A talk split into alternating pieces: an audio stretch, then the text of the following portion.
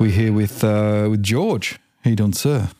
I'm good. How are you? Good, thank you. Yeah, It's a beautiful day out. it really is. Yeah, I love the heat.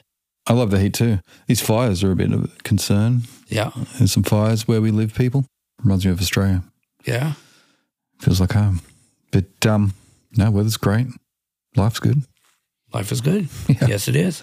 So let's uh, let's get to know. Who, I know who you are, but um, you know, for the listeners out there, we're gonna. You know, it's a bit, you're a bit more, be a bit of a special guest uh, today because we normally, um, you know, we interview the youth in our care.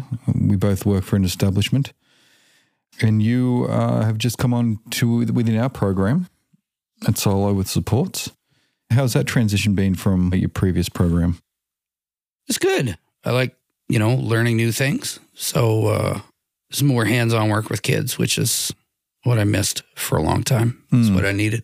Yeah, So yeah, because yeah, your previous program's more family work, is it not? yes, sir. Yeah, yeah. Yep. And was that the first time you've done sort of the family side of things when you went over to CSD? Uh, yeah. I mean, yeah. The majority of my time working around, you know, youth and care has been, you know, facility based. Mm. So a lot of that hands on intentional work with Yeah. kids on a day to day basis, having fun, having a good time. hmm Yeah. They respond to that, yeah. And I think to to get that connection, you know, the relationship building, all that sort of stuff, you got to have somewhat of a personality as well. You do. Yeah. So for the listeners, you know, th- who don't know you, let's hear your story, sort of where were you born, and, and start from there. And Okay. Yeah. Well, I'm from Nova Scotia, specifically the Halifax, Dartmouth area. I grew up in the system. I was apprehended when I was five due to physical child abuse and neglect. Uh, I went through the system for uh, what feels like eons home, foster home, back home, foster home. I went what you guys call here in Alberta, I went PGO when I was 12. so an- anyone who doesn't understand that, that's pretty much the government now is your guardian. Absolutely. Yeah. It's permanent guardianship order here. Back home, you're called a ward of the court. A ward of the court. Ward of the court. Hmm. So, in that scenario, do you have? I know of one youth who had the same caseworker throughout his whole time in care. Mm-hmm. Were you so lucky? No. No. Oh my God, no. See, For the sorry. most part, like if you sum up the 14 years as a whole, I had one caseworker for the majority, but I did flip flop back and forth when, Yeah. you know, went to certain placements for whatever reason. Mm. Yeah, so it was kind of all over the place. I can remember, you know, four, four or five caseworkers off the top of my head that worked directly with me. Yeah. Yep. Wow. Uh, Yeah, I don't know. I just find that that part would be especially difficult. I imagine there was one in particular that you preferred or whatever. Now, looking back as an adult, you say, oh, this one had my best interest, or this one was trying something that didn't work. That one I'm still in touch with. Yeah. Yeah. Yeah. Yeah. Yeah, he's uh he's been retired for a year. He's got some medical stuff going on, but he was always the one that, you know, always did whatever he could to try to help me out yeah. considering, you know, all the red tape that surrounds Hmm. the government Yeah. You know, social workers can only do so much, especially when they're pounded with files and pounded with work and pounded with cases. And, you know, this is some of the stuff that overwhelms our system on, you know, a frequent basis that hasn't been Hmm. solved over Yeah. the last, what, And still isn't 25 years? still since isn't solved. Yeah, I've been in care. Yeah. yeah, that's that's crazy. I know. Just to think of like going to different homes, group homes. Do you go to group homes? Yeah. Yes, sir. Yeah. Once I uh, was in my last foster home, I think around the age of 15, was in the middle of nowhere. Yeah. right out in the middle of the country. That didn't work out because, you know, at the time I'm, I was a city kid. Yeah. And I just didn't mesh well with country folk. And, Yeah. but, uh, yeah, I ended up moving back to the city and started living in group homes because I mean, what foster parent wants to take in a teenager who's Yeah. already pretty much set in their ways at that point? Right. Right. and I wasn't because of everything that I've been through, all the trauma and attachment issues and all my placement moves. I mean, when I was 15 years old, I wasn't I sure as hell wasn't the person I am today. Yeah, yeah. Well, yeah. I mean, we see we work with a lot of youth. I mean, I've I've worked in countless group homes as staff, and you see teenagers who have been through the system and been through countless placements, and you can see like they know how to operate, they know how to Oh, yeah. get things. That's a defense mechanism to take care of themselves and, and 100%. to not be messed with or fucked with. You know. Absolutely. Yeah. Did you find it? What was the most challenging part of that journey? I mean, all of it sounds like completely challenging. Yeah. But what was probably the worst scenario you were in in care? It could be treatment, could be just the general Holy. like, That's a that's a pretty broad question, yeah, and it's hard for me to really narrow it down. yeah, I remember um, one foster home I was in and out of in between grade four. So how old was I at that time? 10 ish to the end of grade seven. I was in and out of this one foster home. And the school that I went to, I was just relentlessly bullied. And it was relentless mm, um, and it was it was to the point where um, I would go home with bruises and welts. mm, Um, I went to school with this group of kids who were on a like a Dartmouth citywide youth hockey team, oh shit, and one time they thought it was a good idea to pull, Oh, good lord, and you know during my time in this one particular foster home a lot of the things that the foster parents did contributed to me being bullied at school. And I'll give you an example. Every Sunday, they had me set out one shirt and one pair of pants to wear to school all week. So I got bullied a lot for wearing the same clothes all the time. mm, I Uh, was called Stinky Kid, and the, like kids can be harsh too, Oh, man. especially like you know, prison. Hmm. you know when it comes to brand names and stuff like that. Mhm. And you know, I was called Stinky Kid, and people made fun of me because I wore hand-me-down clothes, and you know, it, it was a tough time. And when I would try to have conversations with these foster parents about these items and basically say, hey, nobody wears the same clothes to school You putting a for an tar- entire week. yeah, you they, put a target on my back. they brushed it they brushed it off. Like Hmm. the sneakers that I wore were too small and hurt my feet, but they didn't want to, you know, spend money on an extra pair of shoes, Mm, you know, to even get me shoes that fit my feet properly. Right. Jesus, yeah, it's literally like putting st- uh, like a target on your back, really, 100%. essentially, yeah. Yeah. As if yeah, as if it's not hard enough already, but then there's there's that element of it where it's like, yeah, Yeah. So going back to where you've you know you've been to countless different placements. So I imagine that means countless different schools as well. Oh yeah.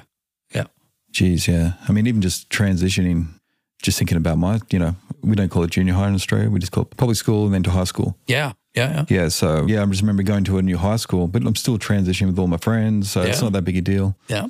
Couldn't imagine entering school countless times and having to sort of reintroduce yourself, sort of start fresh, and All then the try time. to make connections with people and try to find a place to fit in. That must have been quite rough, I imagine. Yeah. Yeah. Hmm. I remember uh, one time they moved me back with my parents for a short period of time, and I ended up at this, you know, the school I started out with. I think, oh man, if I can remember, I- it was grade six for a short period, and I can remember one of the students who looked at me and said, "Wh- "Why do you go away Hmm. for long periods of time all the time?" Hmm. And I can't remember what my response was. Like, Yeah. because of all the the you know and and it's this is a regular thing that happens to kids in care there's you know you go through so much trauma and so many issues with attachment your mind kind of files everything in the back Mhm. and i got a lot of things i can't remember Yeah. that i'm currently trying to dig out in therapy because i want to know my timeline i want to know what happened in all these blank spaces Hmm. to try to you know piece myself together Yeah. Yeah, I mean that's that's that's a brave move because I think the mind has done that to protect yourself, to protect 100%. itself. Yeah, you Hmm. are correct mm. yeah, that's wild. So, was there any sort of consistency? There's no consistency then at all. Like, No. really, like even just Nope. even returning back to the original school and seeing some old friends, whatever. Everyone's different now. Everything you're different. Everything's moved on. Yeah. Yeah. Was there someone you could ground to, um, or were you completely alone during this whole journey? Essentially alone. Well, essentially, I was alone. I mean, when I would be placed in a foster home, I don't know what happened on the other end. I am assuming with the work that we do today, I'm assuming that social workers were in the background trying to work with my parents to try to make their situation better in order for me to come home. And I mean, I can't even tell you how many times that happened. Mm. It's well over 20. But I mean, with the work that we do today, I mean, how many times are you going to move a kid back home before you finally say, this just isn't going to work? Doesn't This- work, yeah. Enough is enough. And Mm. with me, things worked different back in the 80s. I mean, we're talking about Oh, yeah. I was apprehended in 1986. So, Yeah. I mean, they, and the system still isn't, you know, hasn't figured itself out correctly, but No. it's getting better. There's different programs and there's more uh, research and stuff into it. Like, I mean, just thinking about our program, we've only recently got in family coordinators, family, uh, you know, support workers Yep. that are dealing with the, the, the parents and the families one on one.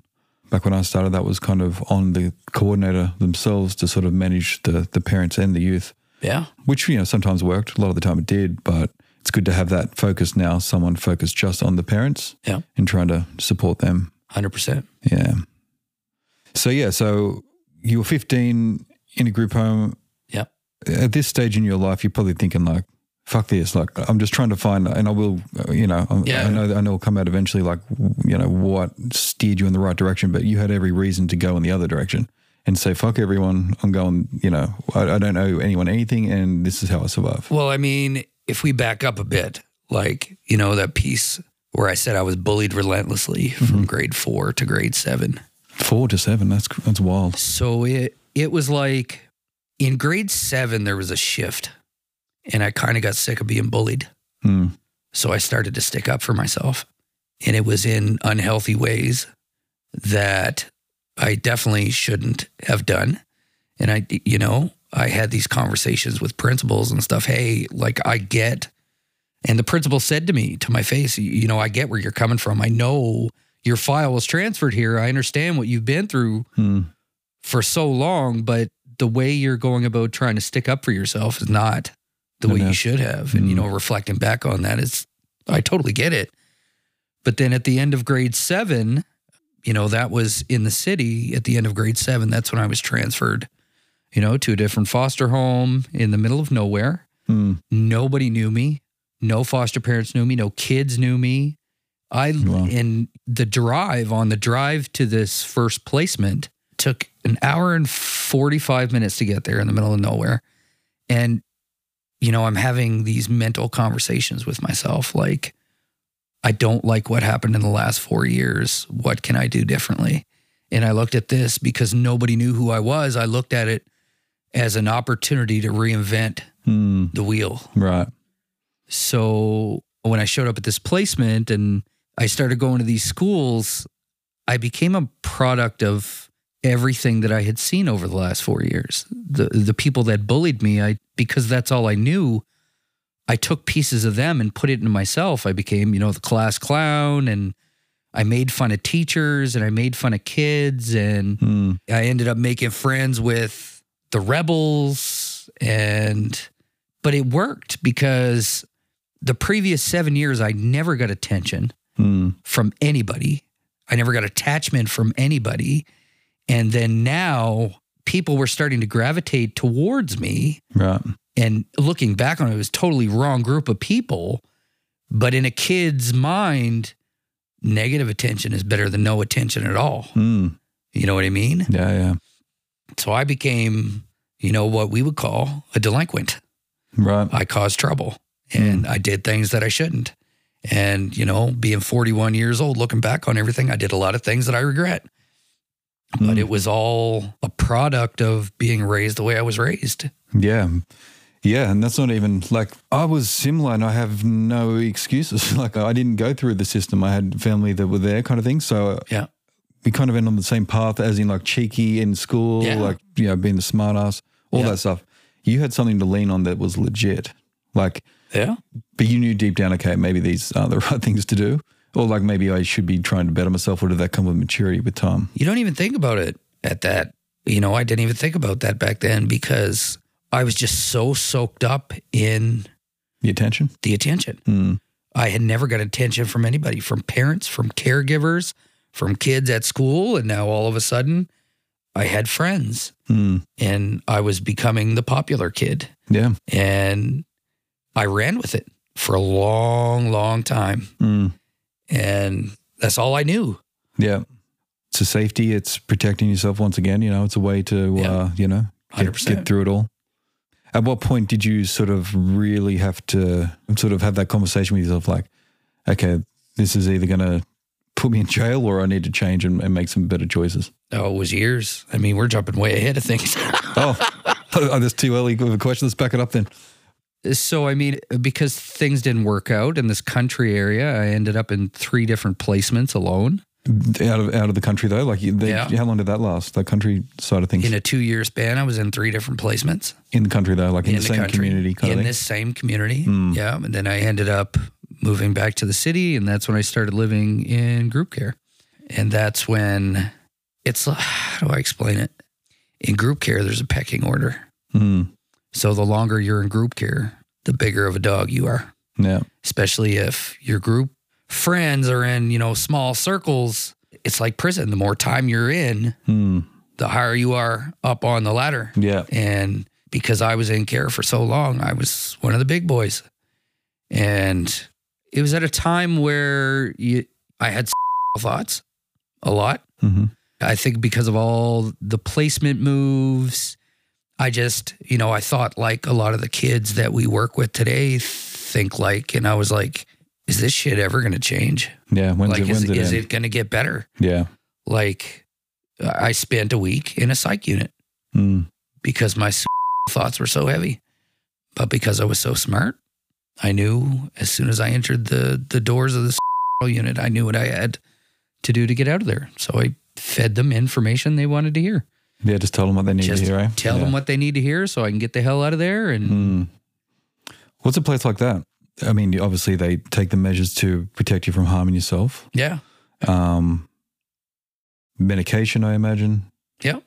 Yeah, I mean, back in the '60s, anything like that, you could be put in, chucked in an institution for years and years, and sort of and that's Yeah. how you sort of expire in a place like that. So, I think obviously things are different now.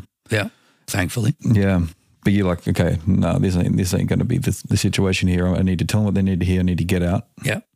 That's exactly what I did. But still feeling so, I'm still feeling these thoughts. Yeah. Mm. I spent my 16th birthday sitting at a group home table with a cake in front of me with no staff and no friends and no family. Mm. That's Like, rough. Yeah. who wants to go through something like that? Yeah, yeah. It was like one of the, one of the things I'll never forget. It's Mm. like Christmas. Who, who wants to spend Christmas in a group home? Yeah. It's You know, you have parents that, as a kid growing up, kids want presents, presents, presents, presents. And you know, as a parent, you reiterate, well, okay, okay, yeah, there's presents, but it's about family. It's about spending time with one another. It's Hmm. about, you know, making these memories. And then you're told that your whole life. And then you come to this group home and there's no family and there's no friends and there's no nothing. it's very stale. Yeah. Mm. Yeah. So I was a kid that, you know, I started AWOL a lot. Hmm. It's like I found this group of friends in the city, and at the time they had what I needed. There was that attachment. Connection. hmm Th- That's when I leaned into alcohol, leaned into drugs.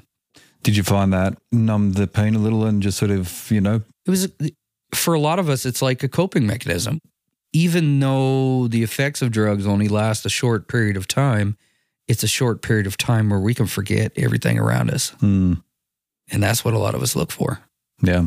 we don't want to remember the trauma and the abuse and the Mhm. neglect which haunt us especially like with me with a lot of kids in care today they don't get the proper treatment that they need from an Mhm. early age which your memories follow you around Yeah, exactly. right so it's difficult Yeah. And that's where the cycle is. And until you really find the root of the problem, you know diagnose what needs to be done or the intense therapy that needs to really take place, the counselling and then the dissecting. Yeah. It's always going to be an issue. Yeah.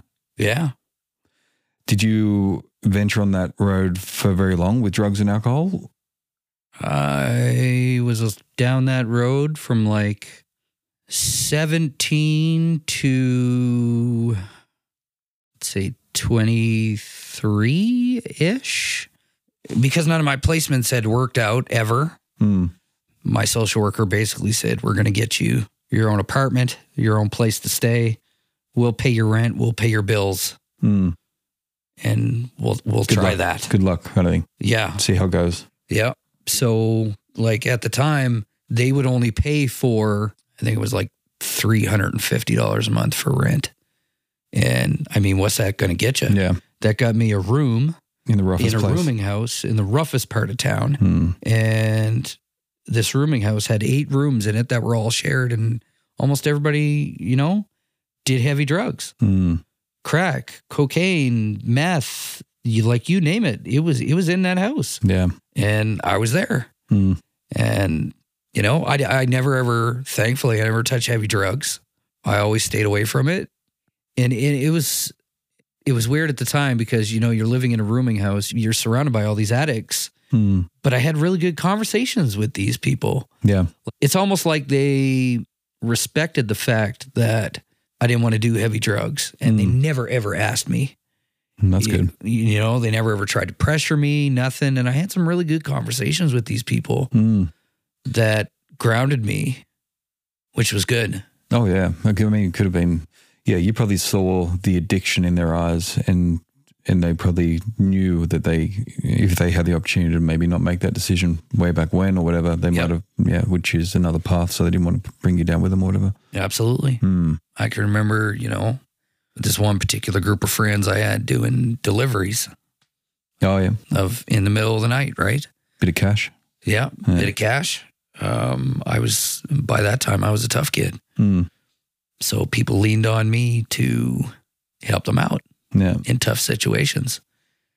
But what they didn't know is that I wasn't the tough kid. I never, oh, no, there was one time I almost never physically fought anybody. Hmm. I was smart enough to know that even at that time when I was that young, I could solve problems with words. It's how you portray those words. Hmm. And when I used those words back in the day, I wasn't a nice guy. Hmm. I wasn't Yeah. but if I could use the right words to come across as a tough guy, Intimidating and yeah. yeah. I could solve problems. And that's what I did. Yeah. I mean, that's another indication and evidence of just that survival mode where it's like, I Yeah. need to do this to get to this, 100%. and this is what I have to do. Yeah. Yeah. So a lot of acting in general. Like, I mean, you- Mm-hmm. you would have had to put on so many faces throughout this whole experience. Absolutely. Yeah. Yeah. So once you're on your, so this is you living in this independent place somewhat. You got you know Yeah. a, a community around you. Yeah. Um, for better or for worse. What's the next step after that? Like, are you still in the same town at this point? Yeah. Yeah. Yeah. I was in Dartmouth and, uh, yeah, I seen a lot of bad stuff Mm. when I lived in this house in this one particular neighborhood. Yeah. Just, I remember I lived in the room in the front of the house. So I had the, the big picture window on one of the main streets in the city.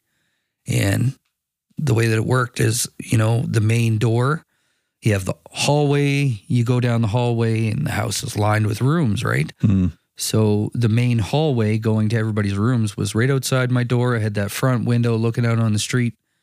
I remember one night it was like two o'clock in the morning. I heard this bang and crashing out in the hallway, and then the front door opened and slammed, and it woke me up. And I, you know, I peeked out of the, the window, and I seen this guy he was standing there. He had his back towards me. He was staggering. He had his phone up. He was trying to call somebody, and I'm like, oh, this guy's drunk. Hmm.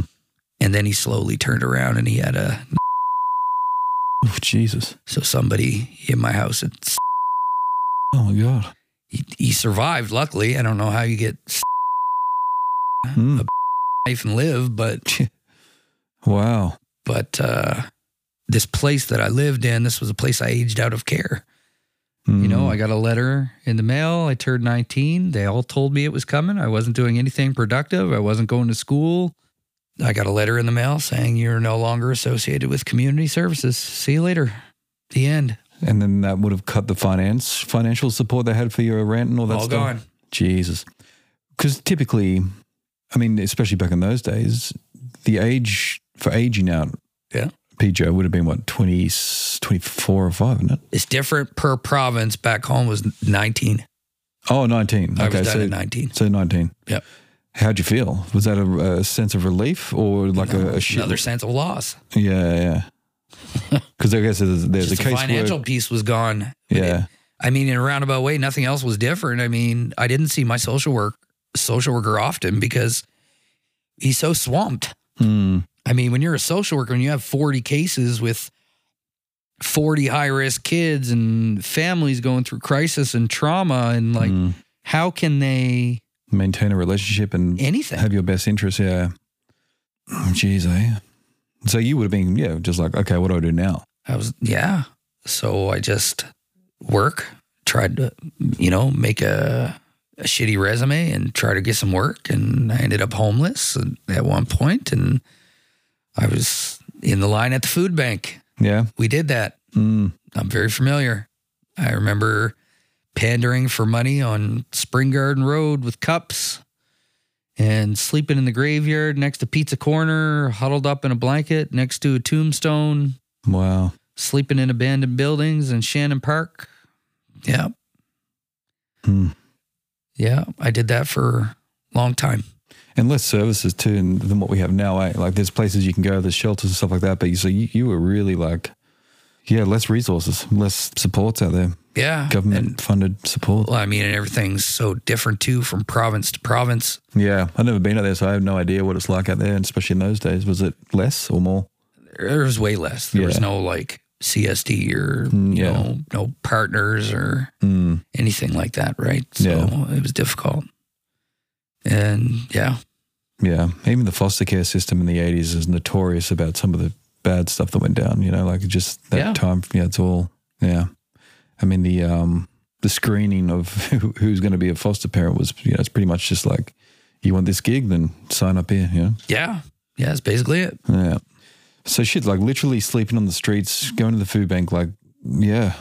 Yes, sir. Making fake resumes though, there's a, you had the uh, the desire to try to better yourself. Like, okay, well, there's got to be some sort of opportunity out there. always. Yeah. I mean, there was, you know, there was one point where, you know, I had this group of friends that committed a lot of crimes, did a lot of stuff they, they shouldn't been doing. And Mm.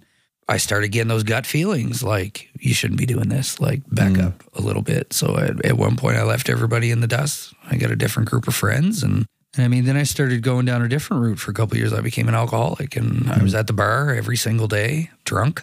Yeah. Tuesday to Sunday, I was drunk every day at the bar. Yeah. The only reason why I wasn't drunk on Mondays is because the bars weren't open. Mm. That's it. So I did that for years, years and years and years, job to job, trying to, you know, find myself. I hated every job. I've done everything. I've worked at McDonald's, worked at Zellers. I was a bouncer. I was security. I was a floor walker. Hmm. Nothing. Like I wasn't happy with anything. Yeah. Yep. I mean, even just the fact that you've got such a wide range on your resume now, and hearing all those, like, there's initiative there, though. There, there- there's something that in you was like, because you could have went down the path of crime and, you know, I could li- have. likely ended up in jail, but It was made so a bit of close. money. Yeah. But you had that initiative in you, you had that drive. And I think that speaks to where you are in your life at the moment. But like, so the alcohol, drinking at bars, drinking at bars, Yeah. nu- numbing, you know, Yeah. numbing your history, Absolutely. making false memories. Yep. Because, you know, with alcohol, you know, it's just, yeah. Absolutely. Yep.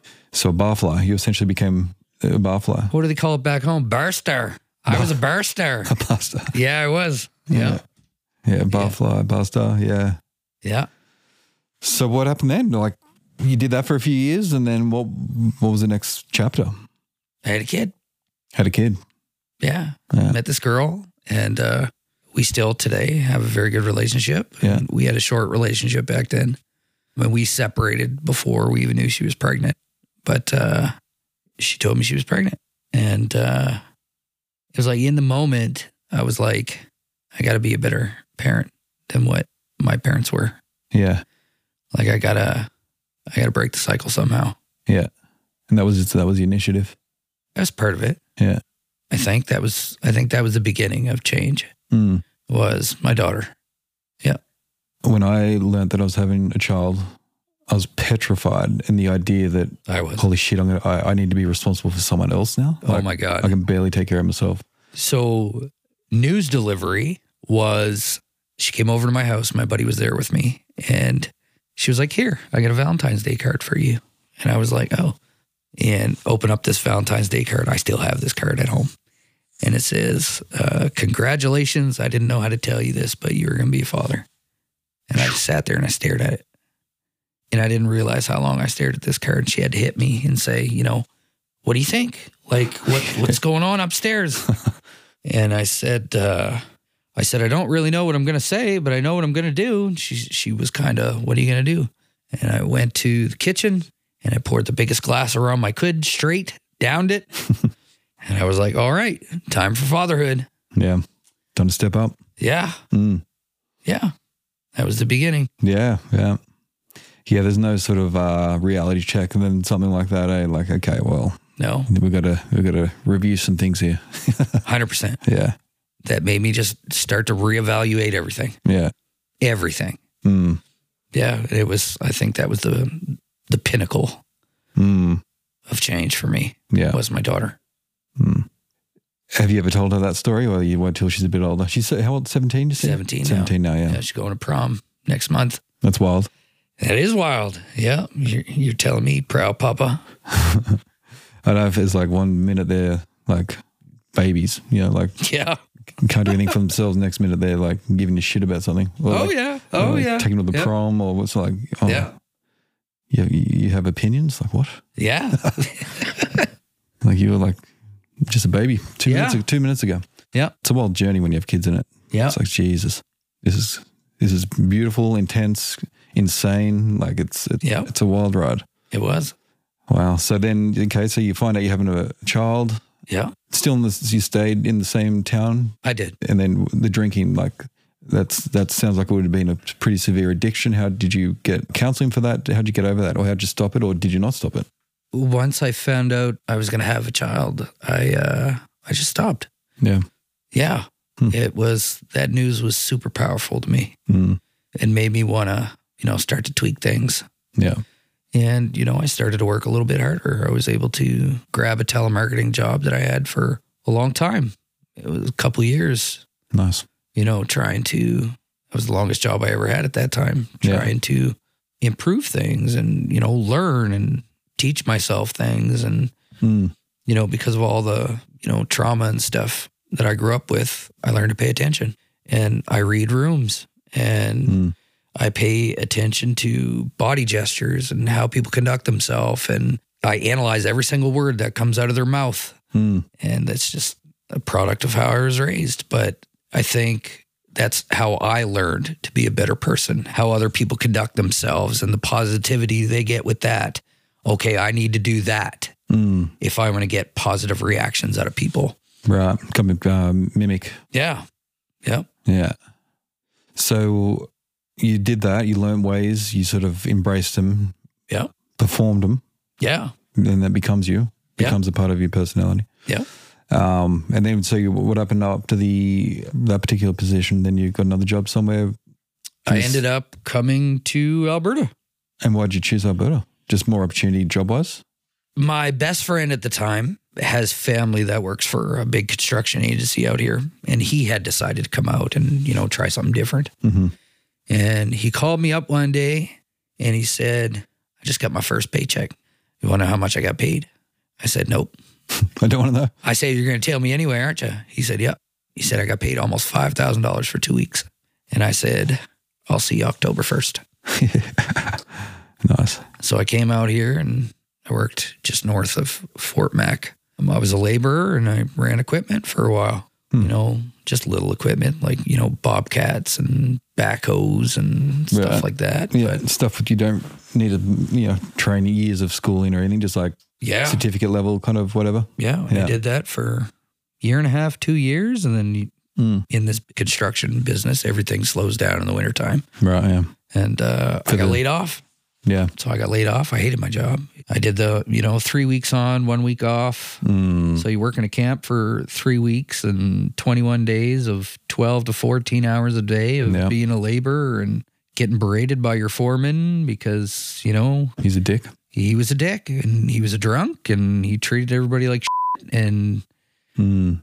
yeah, I find that lifestyle, and for people listening, it's like it's very common here because we yeah, the oil and gas. You know, we- we're in we're in Alberta here, and Yeah. you, you go up Fort Mac, you work three weeks on or whatever, two weeks on. Yeah. was it twenty one days rotation? Then uh, you come you come back for seven. yeah, And a lot of people, you know, you, you're not connecting with your family. Nope. You, you're not connecting with your you know your partner. Yep.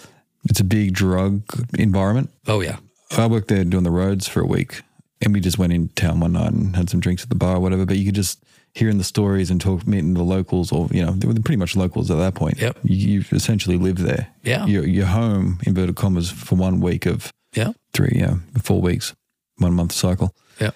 I think people go into that thinking, okay, I'll put two years in, make some coin, Yep. come back and set the family up, retire early, Yeah. and then life would be good. But you see people that work there, have been working there for years, yeah, they've lost their family, Yep. they piss their money away yeah, they got drug addiction. You know, they've got Yeah. they're addicts now to some degree, but they can function because they've been doing it for some years. It's a Yeah. scary, it's a scary cycle, scary process. yeah.